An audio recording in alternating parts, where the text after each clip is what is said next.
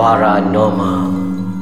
Di sebalik tabir Seekers Underground Menjejaki misteri entiti Eh, Assalamualaikum. Salam sejahtera. Salam satu Malaysia. Salam satu paranormal. Bersama kami lagi uh, Aku Syai. Amir. Dalam podcast saya sekacang Segmen paranormal. Beberapa episod yang lepas Kita Berborak Pasal urban legend. Mm-hmm. Kita masih lagi Berkisar dalam Orang kata apa Tajuk urban legend ni lah And aku nak bangkitkan satu cerita Di mana cerita ni Bukan sekadar Pengkaji paranormal Bukan sekadar orang-orang biasa. Orang-orang yang luar biasa pun akan cerita benda yang sama pasal mm-hmm.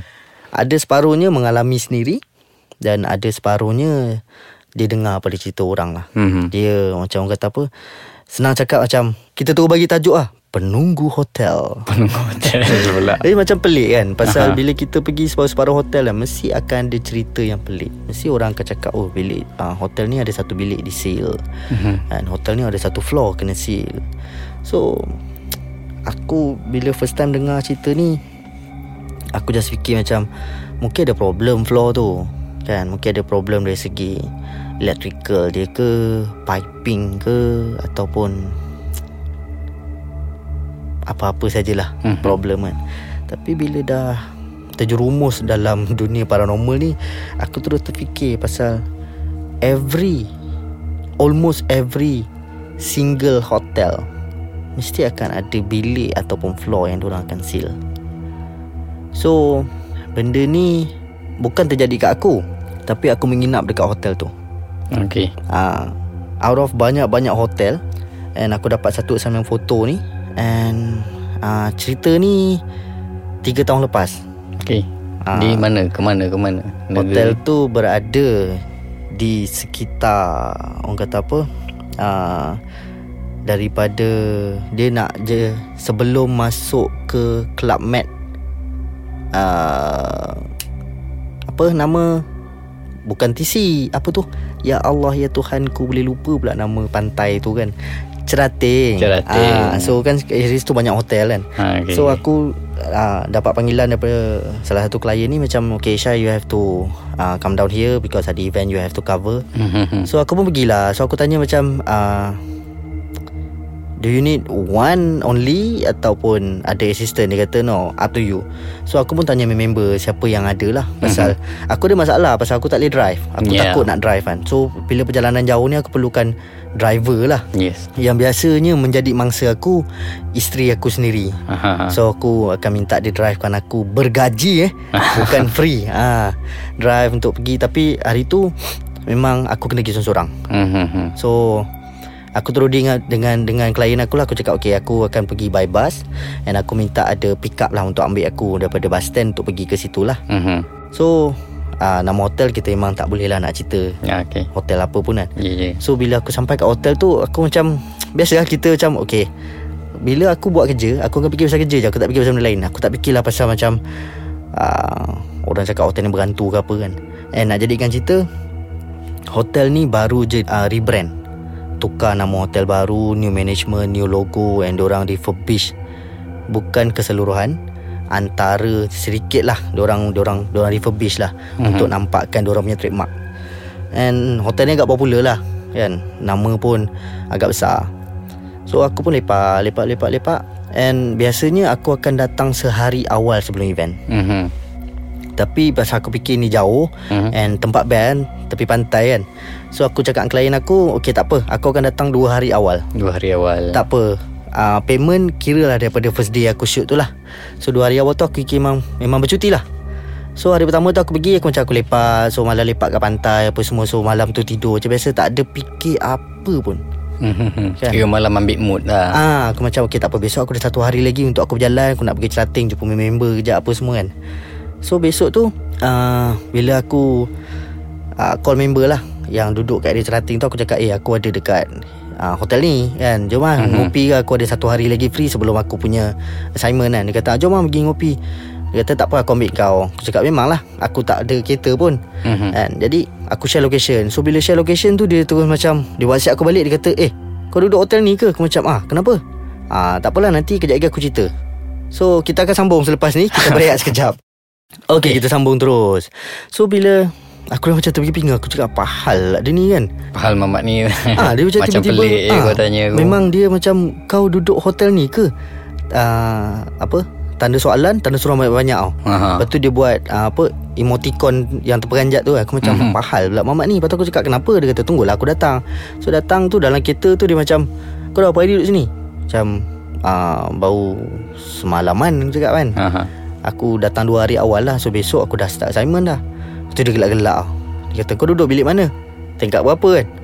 Aku Macam tak ada lah. Aku duduk ground floor je Tapi belah hujung sikit lah Pasal situ. Ground floor belah hujung Memang bilik Orang kata apa Katil Besar satu je. Mhm. mm-hmm. Maknanya bilik pun bilik kecil lah Standard room kan. So dia terus macam ah, Okay tak apalah Nanti kita pergi minum lah. Sampai minum tu aku cerita lah.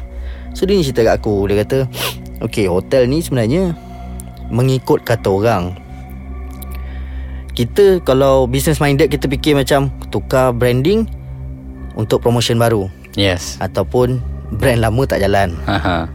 Sama ada bungkus Ataupun Ah. memang Dia perlukan Satu suntikan Yang Suntikan baru, baru. Untuk naikkan nama hotel Ah, tu balik So dia kata sebenarnya Kenapa hotel ni bertukar-tukar Management Pasal management yang lama Semuanya Tak berjaya mengeluarkan Apa yang ada kat hotel tu. Okay Aku tu macam Kau cerita kat aku ni Pasal kau tahu aku orang seekers ke apa? Dia kata tak. Kalau kau bukan orang seekers pun Aku akan cerita. Pasal apa? Kita orang kat sini Kalau ada member datang Daripada overseas kat Keluar. Ni member aku ni Budak-budak surfing lah. Mhm, mm-hmm. Diorang semua mhm. surfer kan. Memang diorang duduk kat cerating.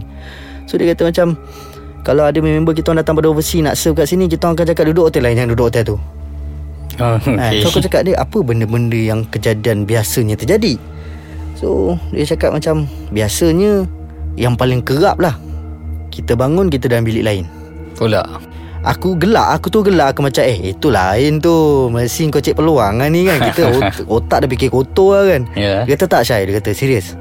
Kan? Kau akan bangun dalam bilik yang lain Yang kosong yang tak ada orang. Mhm. Ah, Tapi Dia jadi macam Kau tidur Kau tahu Biasalah bilik kita Kita letak beg Ada baju Kadang-kadang bersepah apa semua kan. Mhm. Tapi bila kita bangun tu Dia cakap Kita dalam bilik yang baru.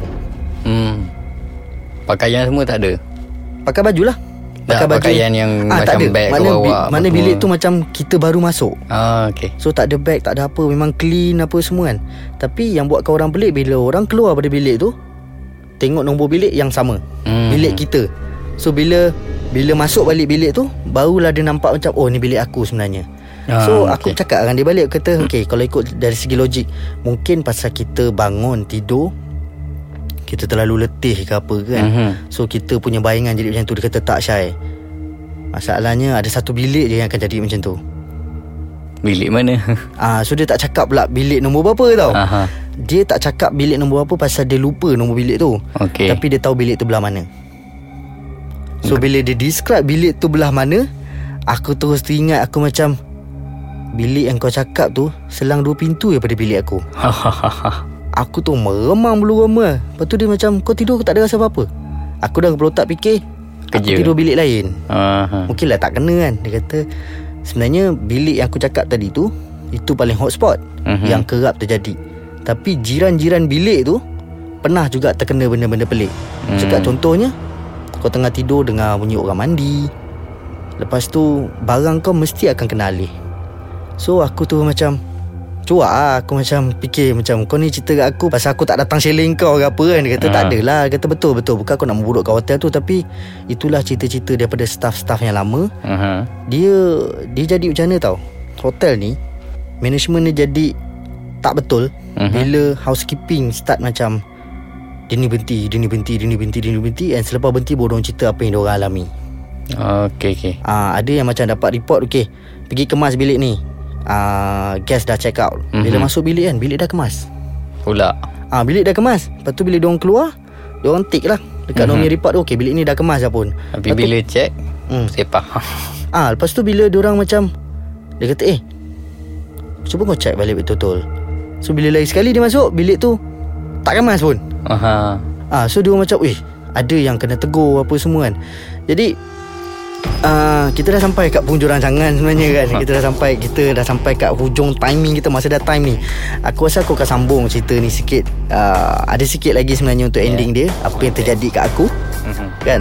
Uh, so kita akan bertemu lagi di episod akan datang insya-Allah di dalam podcast saya sekacang segmen paranormal.